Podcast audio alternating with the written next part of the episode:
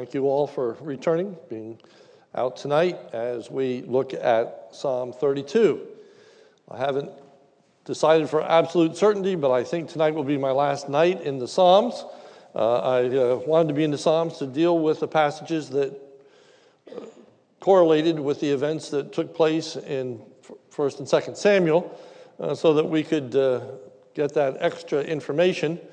And uh, so now I'm going to be moving next to the book of Ephesians, because I like, for the most part, to be in the Old Testament in one of the, our services, in the New Testament in the other service. So we're going to be in the book of Ephesians. Uh, couple people asked me what we're going to be doing after 2 Samuel is over. And the answer is I intend to keep plowing and do 1st and 2nd Kings. And uh, so far, people have been pretty positive to 2 Samuel. I hope you can uh, stomach some more Old Testament, but uh, there's some great, great passages in those books. So that's what the future holds, Lord willing. And uh, tonight we're in Psalm 32. Psalm 32 is again written out of that experience of David's sin with Bathsheba and the murder of her husband Uriah. Therefore, it's very informative to what was going on in the heart and mind of David during the particular time in which he's confronted by Nathan when Nathan says, Thou art the man.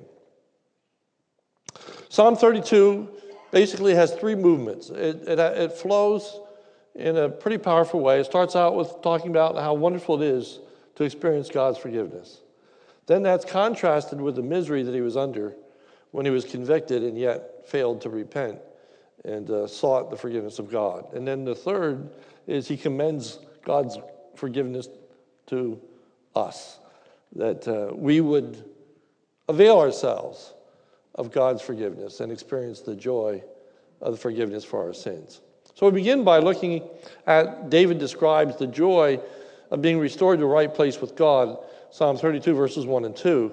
Blessed is the one whose transgression is forgiven, whose sin is covered. Blessed is the man against whom the Lord counts no iniquity, and whose spirit there is no deceit the notion of blessedness. What is blessedness? Wherein does blessedness consist? I have the, the problem of equating blessedness with happiness. For that is a pretty contemporary understanding that a lot of people do to try to make it simplistic. Uh, what is it to be blessed? Well, to be blessed is to be happy. Well, not really. Not really. Uh, and I have uh, this quote uh, that's taken from Unexpected Blessing by uh, Lee Cameron. And uh, he says this The unending pursuit of happiness is symbolized by the Happy Meal, a stroke out of pure marketing genius. Every child wants to be happy, and Happy Meals send the message that all it takes is a little plastic toy that comes as a gift with your hamburger. And don't parents also want their kids to be happy? After all, the kid has to eat anyway, and it seems like such a small and convenient thing to do, bring a little happiness to a child's life, or at least to avoid the anticipated unhappiness. In a matter of minutes, the half eaten hamburger is thrown away. In a matter of days, the plastic prize is broken, lost, or entirely forgotten. But no matter, there is always the next happy meal, and the next, and the next. Yet, whatever happiness this pursuit may bring is unstable and short lived. And that's really what happiness is. But that's not what blessedness is. Blessedness is not unstable, it's not, it's not momentary, it's not fleeting, but it's much more permanent than that. So I like us to begin by looking at what blessedness is in the, in the scriptures. B. However, the issue is, is more than consumerism and materialism, it's a perspective on all life. Blessedness is being in a state of well being. It's a realization that all is well with my soul. To be blessed is more than to be happy. To be blessed is to be in a position of God's favor. And uh, that's what I would like to give to you tonight as what it means to be blessed. It's to be in a position of experiencing God's favor, God's approval, God's acceptance.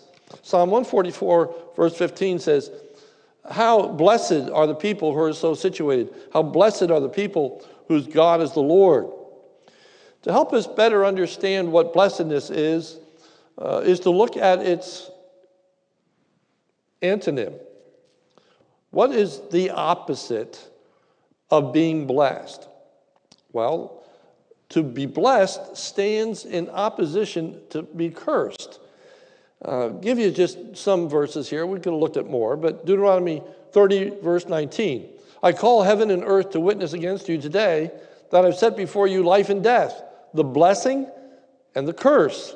So choose life in order that you may live, you and your descendants. Luke 6:28. Bless those who curse you. Romans 12:14. Bless those who persecute you. Bless and do not curse. So the opposite of being blessed is to be cursed. To be cursed is more than to be unhappy. To be cursed is to be in a position under God's judgment. Galatians 3:13 Christ redeemed us from the curse of the law by becoming a curse for us for it is written cursed is everyone who hangs on a tree. So to be cursed is to be in a place of God's disfavor. It's to be in a place of judgment. It's to be in a place of experiencing uh, God's disfavor. Three, therefore, to be blessed is to be in a position of favor. So David is talking about this aspect of being restored to a position of experiencing God's favor, that God is once again pleased with us and delights in us. So David talks about that blessedness, that position of abiding under God's favor as a result of being forgiven. So, too, David describes the benefits of being restored to a right relationship with God. First, there's the benefit of having one's rebellion pardoned. Blessed is the one whose transgression is forgiven. Transgression is rebellion against God, it's refusal to do his ways.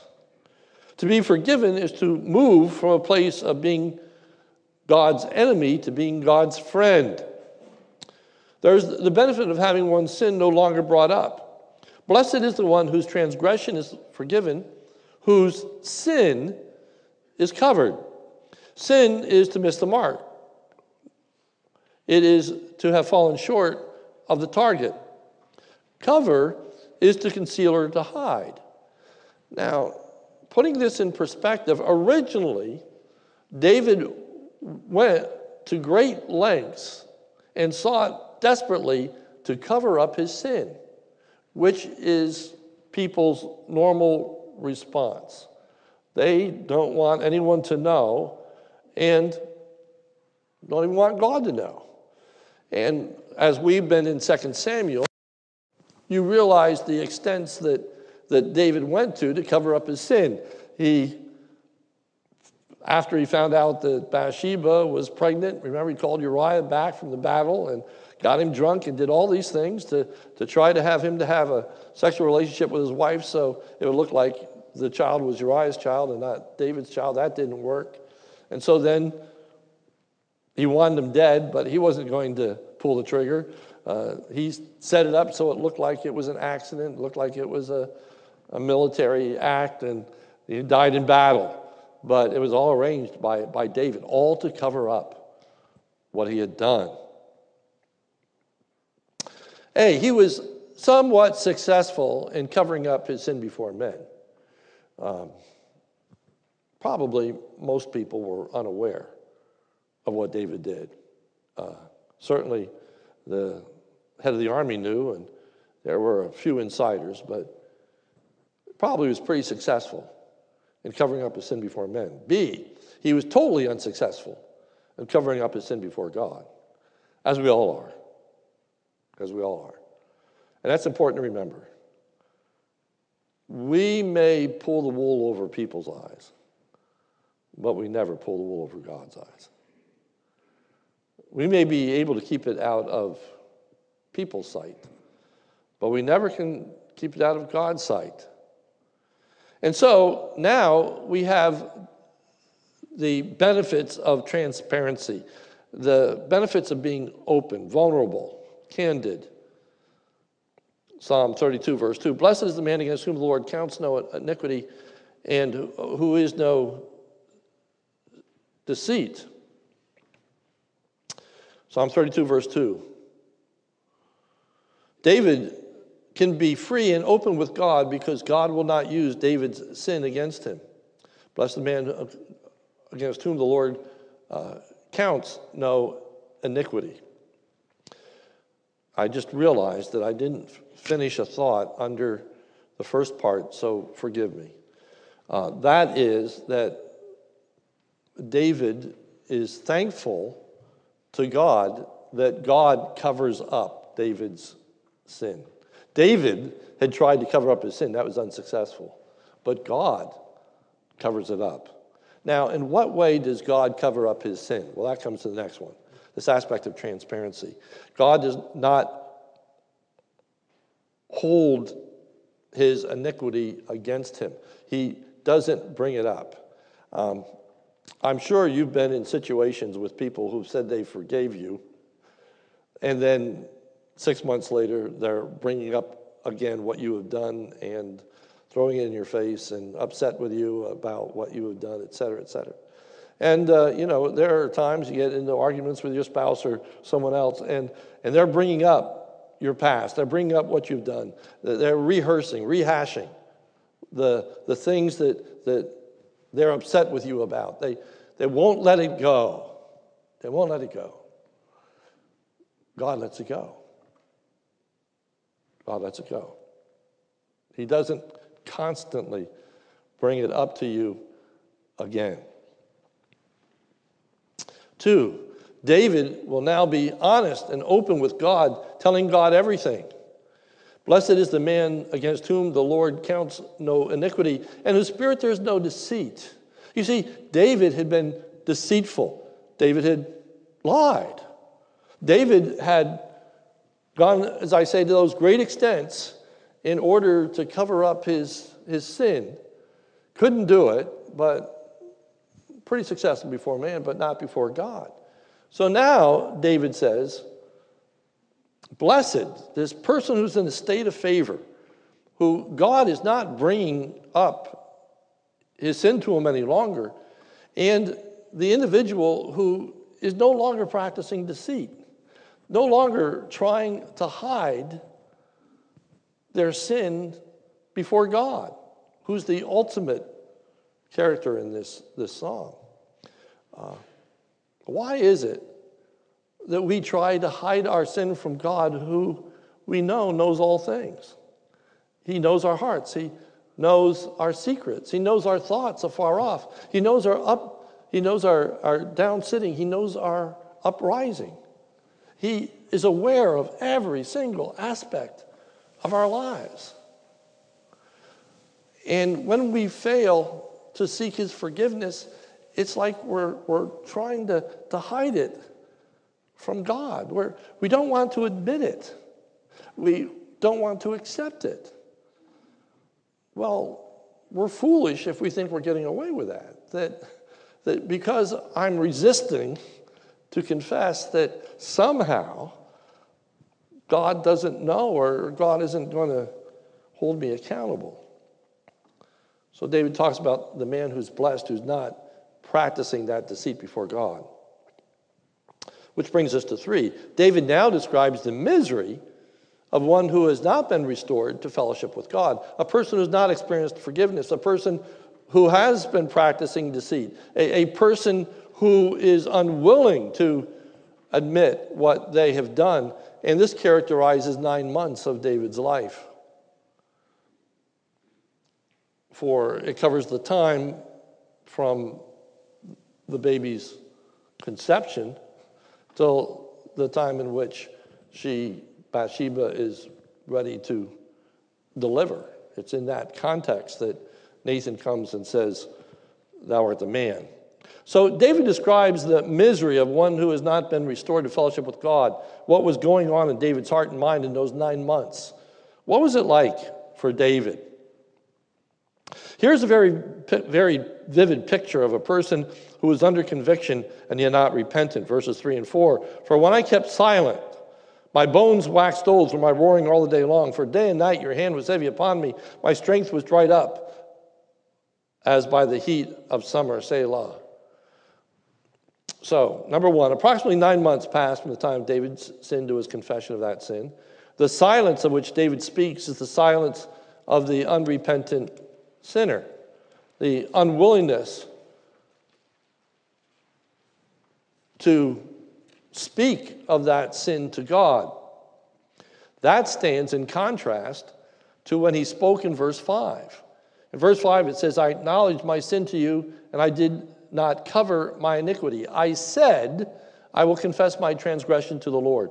So when he says, I was silent, it's talking about that time before he confessed his sin, before he acknowledged it, while he was still trying to cover it up. B. David describes the physical misery that he was experiencing. For when I kept silence, my bones wasted away. Uh, David was feeling miserable physically. David describes the emotional misery he was experiencing, groaning all the day long. And it, it, it's talking about just this, this heaviness, this woe is me, this, this sense of ill aboding. David describes the spiritual misery that he was experiencing. For day and night, your hand was heavy upon me. David felt the weight of God's discipline. Your hand is heavy upon me. So let me give you an illustration.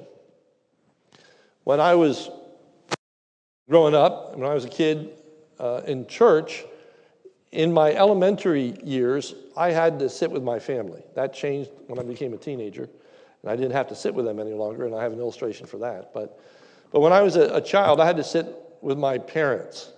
And not only did I have to sit with my parents, but I just sit with my dad on one side and my mother on the other side and sit between them. And uh, my dad uh, was a farmer, and uh, early years of his life, he had to milk by hand, which resulted in my dad had incredibly strong hands from squeezing, you know, a cow's udder and uh, delivering milk. So he exercised his hands all the time doing that. So he had really, really big hands. And uh, as a kid, if, if I would be not paying attention or moving around or doing something he was not particularly happy with, he would lay his hand on my leg. Just let, him, let me know that he's there and he's not real happy with what I'm doing. He just laid his hand on my, my leg.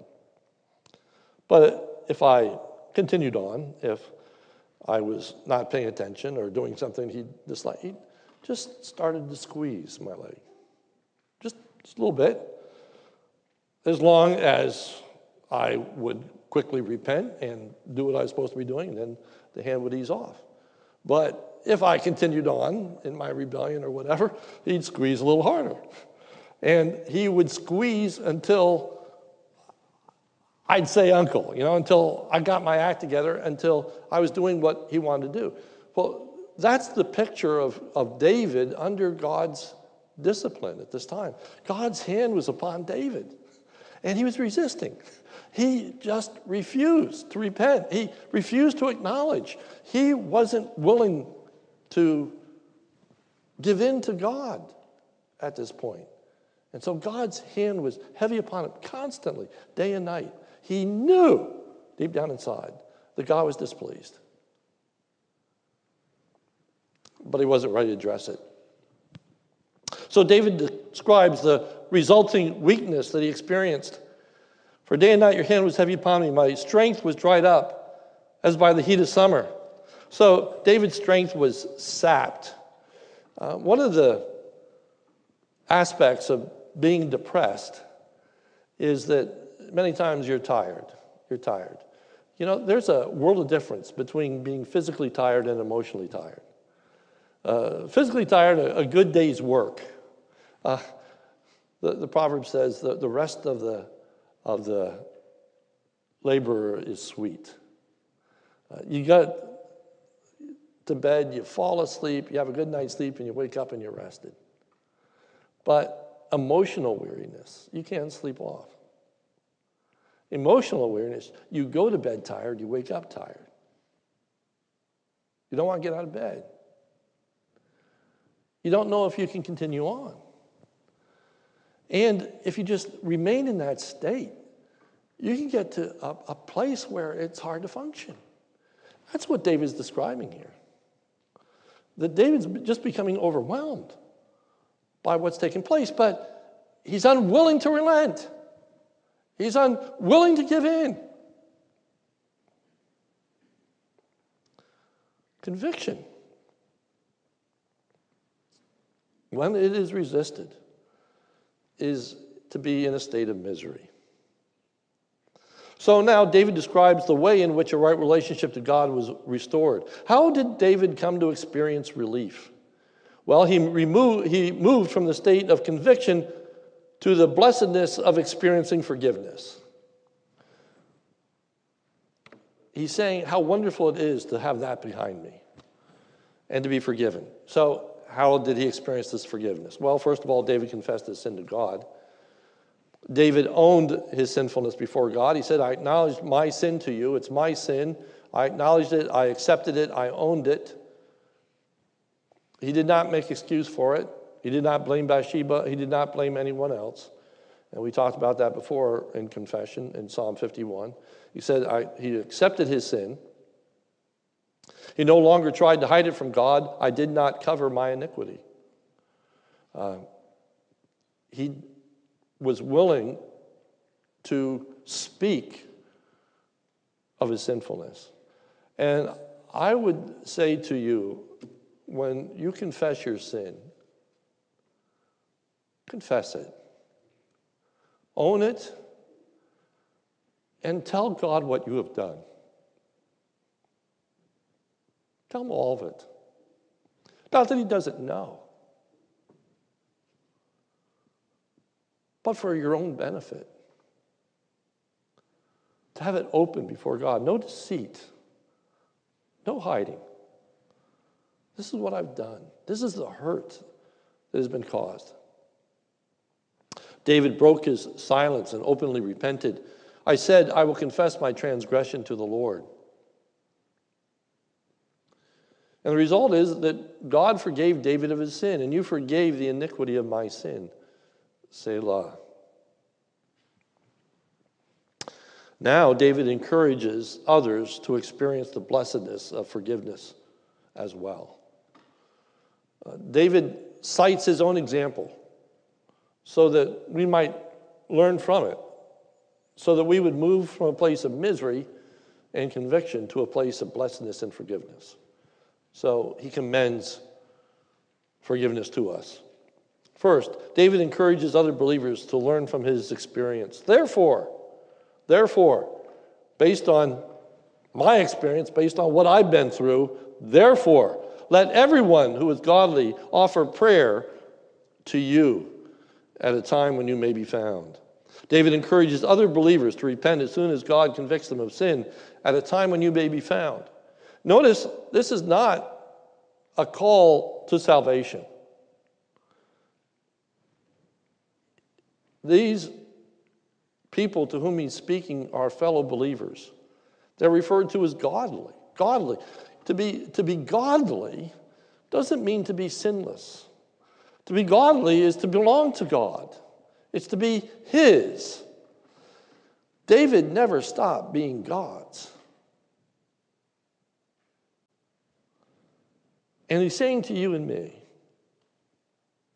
who are God's children, pray to God in a time when he may be found, when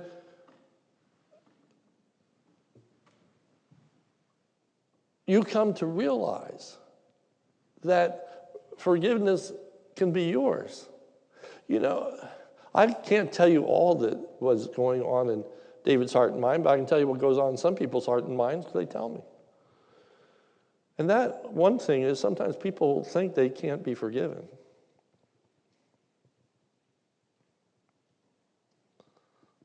They think that what they've done is just unforgivable. They are so conscious of what they have done that, that they feel undeserved, unworthy. They see the rebellion, they, they, they see the heartache, and they wonder if, if God will ever really forgive me. And so, this aspect, when God can be found, when, when God is in reach, when you know that He is there, and He's always there, but, but when you come to realize, when Nathan said to David, You are the man, immediately upon that, uh, David confesses and he says, You're forgiven, you're forgiven. You will not die.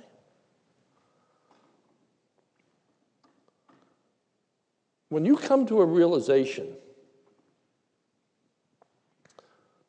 that God offers you forgiveness, take it. Take it. Take it.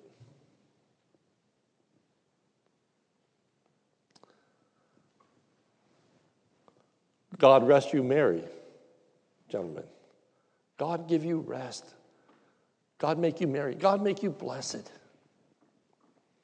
When your eyes are opened and you understand that whatever it is that you've done, it can be forgiven and you can be restored. Take it, is what David is saying. See, David encourages them to avoid the flood of grief and pain that comes upon the soul associated with a lack of repentance. Verse 6 Therefore, let everyone who is godly pray to you in a time when you may be found. Surely, in the rush of great waters, they shall not reach him. Now he describes this, this misery of unrepentance is like a flood that just comes in upon the soul, it just washes over. And David is saying, but, but you can avoid that. You can keep that from happening if you repent early, if you seek God's forgiveness. You don't have to go through all that. And so David is encouraging people to repent and repent quickly. And so David expresses the joy over the deliverance that God provided. You are a hiding place for me.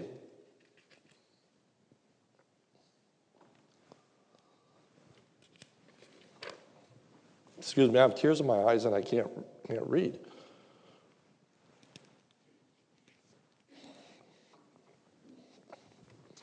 You are a hiding place for me. You preserve me from trouble. You surround me with shouts of deliverance, Selah. God provides a place of safety where the woes of sin cannot find him. You are a hiding place for me. God protects David from all the torments that he had been experiencing. He's a shelter from the flood. You preserve me from trouble. Trouble is to be hard pressed, is to be stressed out. 29 different Hebrew words translated into English as trouble. It's to be pressured, it's to be pressed in. It's a weight. Weight. It's conviction. It's oppressive. It's hard to bear. David says, You're my shelter. You preserve me from trouble. God provides David with a great victory over David's sin. You surround me with shouts of deliverance. The imagery is that of the conquering victor on the battlefields that erupts into, light, into glee having won the battle. And I have here, think of the rebel yell in the Civil War. The, the rebels were famous for their rebel cry, this piercing, yelling victory. It, it, they were gaining the battle, they were winning the fight. And David says that there's these shouts of joy that come in the victory of having one's sin forgiven. God responds with a declaration of his covenantal love for his people. God will deal kindly and gently with us in dealing with sin. God will deal kindly with us in showing us how we are to live. I will instruct you and teach you in the way that you will go. God's word is for our well being. God's instruction is for our benefit. One of the things that we really have to be convinced of is that God is not trying to make our lives miserable by His word, by His commands, by His instruction. God isn't trying to sap every bit of fun and joy out of your life. In fact, He's trying to give you a life that is filled with joy and delight.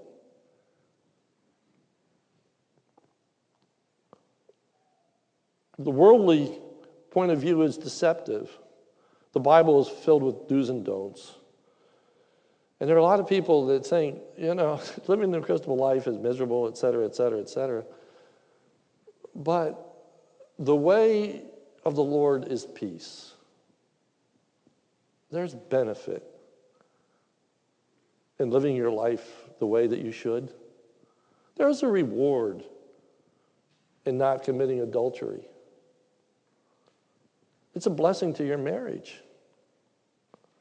To not have to deal with that in the back of your mind, not to have to work through all the issues.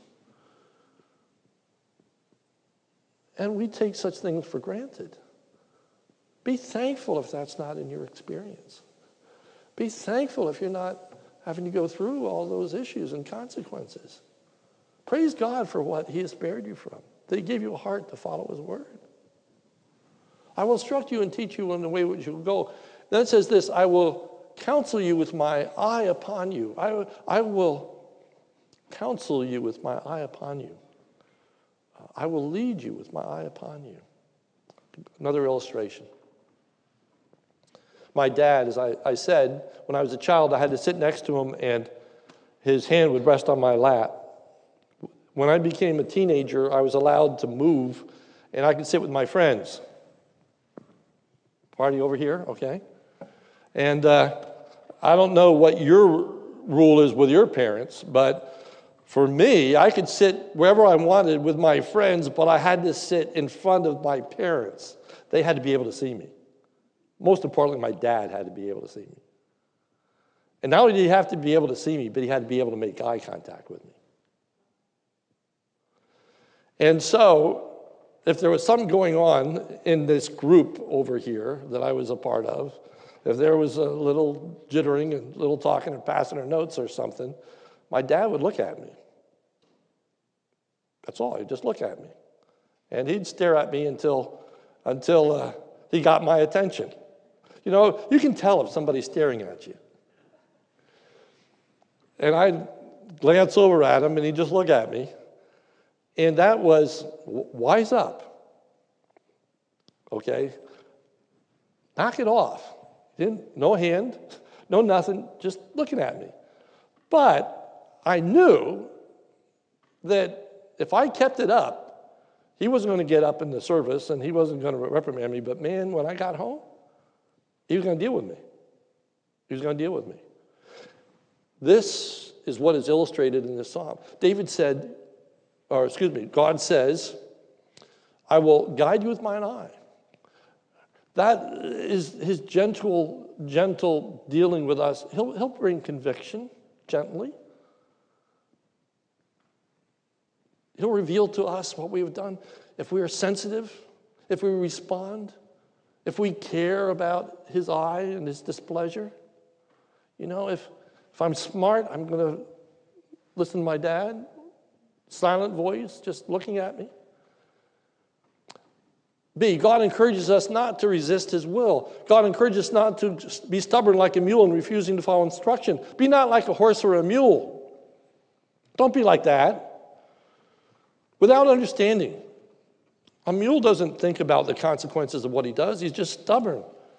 Think about the consequences. And because they have no understanding, it says in the end of verse 9, which must be curbed with bit and bridle, or will not stay near you. Again, big word picture for me. Because not only did I grow up on a farm, but my, my father uh, also boarded and trained horses. And uh, he trained horses for uh, show horses, uh, Devon Horse Show, et cetera, et cetera. And so my, my dad would board probably 16 to 20 horses. And I was just a kid, and so I wasn't good for a lot when it comes to working.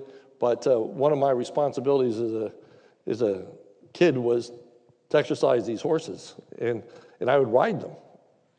And uh, that would be my, my job. I'd take these horses out for an exercise, and I'd be 10 years old riding a stallion. Let me tell you something about bit and bridles if you don't know about them, because it's such a picture.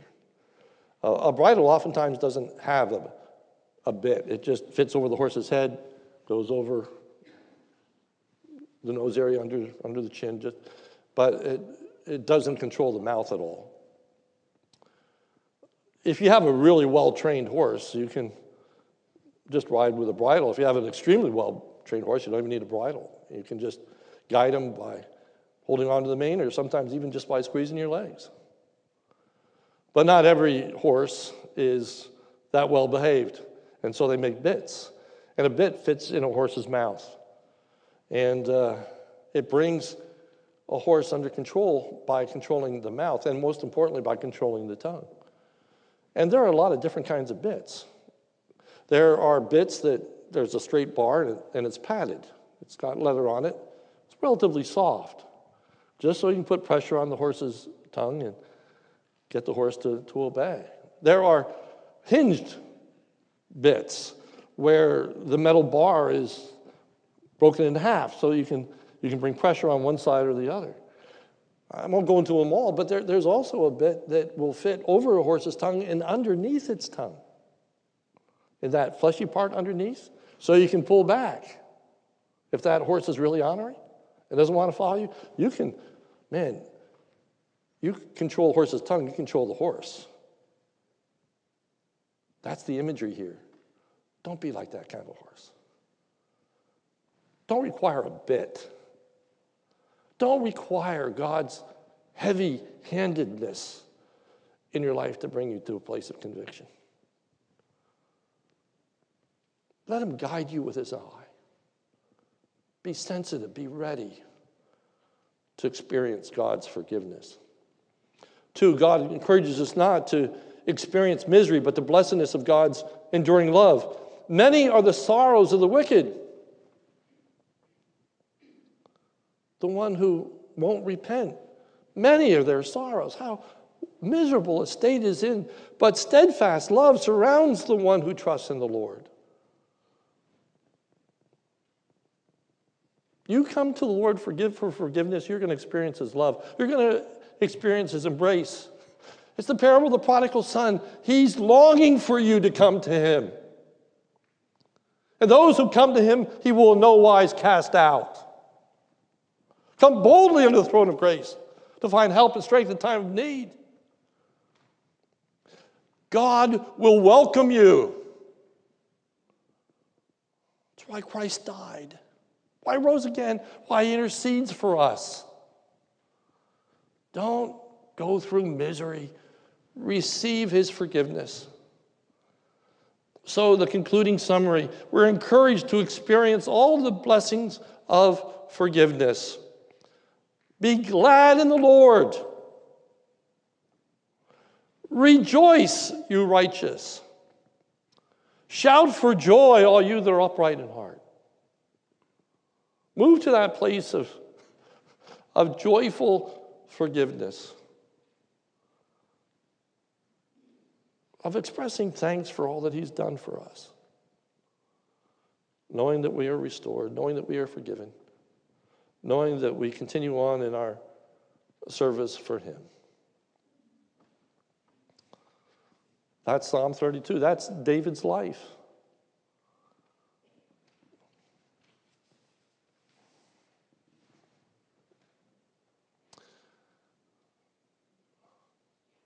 I've been talking about this morning the importance of, of, putting the scripture together, of integrating different stories and passages, et cetera, et cetera because it gives you a fuller picture. It's so easy to look at 2 Samuel and think that that's like a moment in time, that that just happens. David repents and David has this child, and, and, it, and it gives you these highlights, and you don't realize that months have passed. You don't realize that years have passed between the death of David's first child, and he has two more children, then, then, then, then finally Solomon's born. You don't realize the time passes. You don't realize that all that it is. And let me just say, we don't understand when we look at people who are smiling, who are giving us a stiff upper lip. We don't understand the misery and the heartache that churns underneath.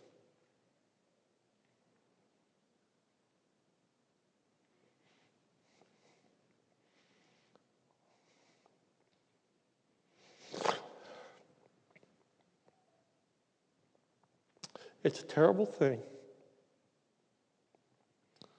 to feel like we have dishonored God and He's displeased.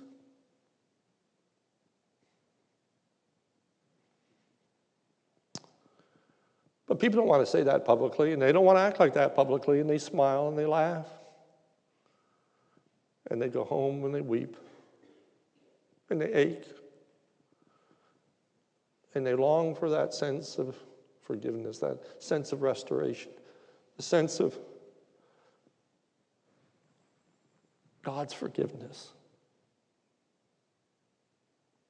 to be at peace with God. We looked at Psalm 51 Restore unto me the joy of my salvation.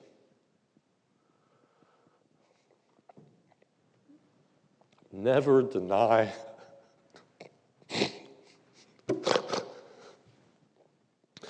Never deny people the joy of forgiveness. Extend it. Rejoice with them when God forgives them because they've been through misery and heartache that you haven't seen, but they've experienced. Don't withhold God's forgiveness. That's not dishonoring God, that is honoring God. He is the one who told us to forgive. He is the one who taught us to pray. Forgive us our trespasses as we forgive our debtors. Extend to us the kind of forgiveness that we're going to extend to others. Let people rejoice in being forgiven.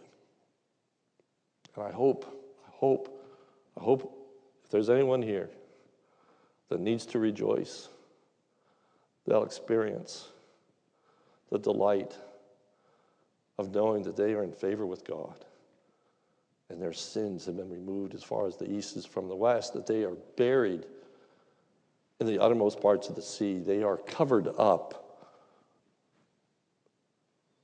They are not held accountable before God. That's Psalm 32, and that's David's life. He was not crippled forever.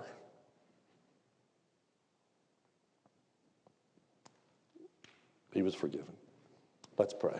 Almighty God, we rejoice in the message of forgiveness. We rejoice that you extend to us forgiveness. Forgiveness for repeated sin. You have taught us. When the disciples asked the question, How often shall I forgive? Seven times? And your response was 70 times seven. Oh Lord, may we understand that you're a God who forgives 70 times seven. You are a God when we come before you repeatedly with the same sin and we know that it's not right and we have agonized over the fact that this is the same sin and I've confessed it a time and time and time again. Thank you, oh God, that you forgive me again. Thank you, oh God, that you restore me again. Thank you, oh God, that you extend to us the promise of eternal life and being in your presence forever and ever. Restore to us the joy of our salvation and help us to joy and to experience the rejoicing with others who have experienced your forgiveness. For it's in Jesus' name that we pray. Amen.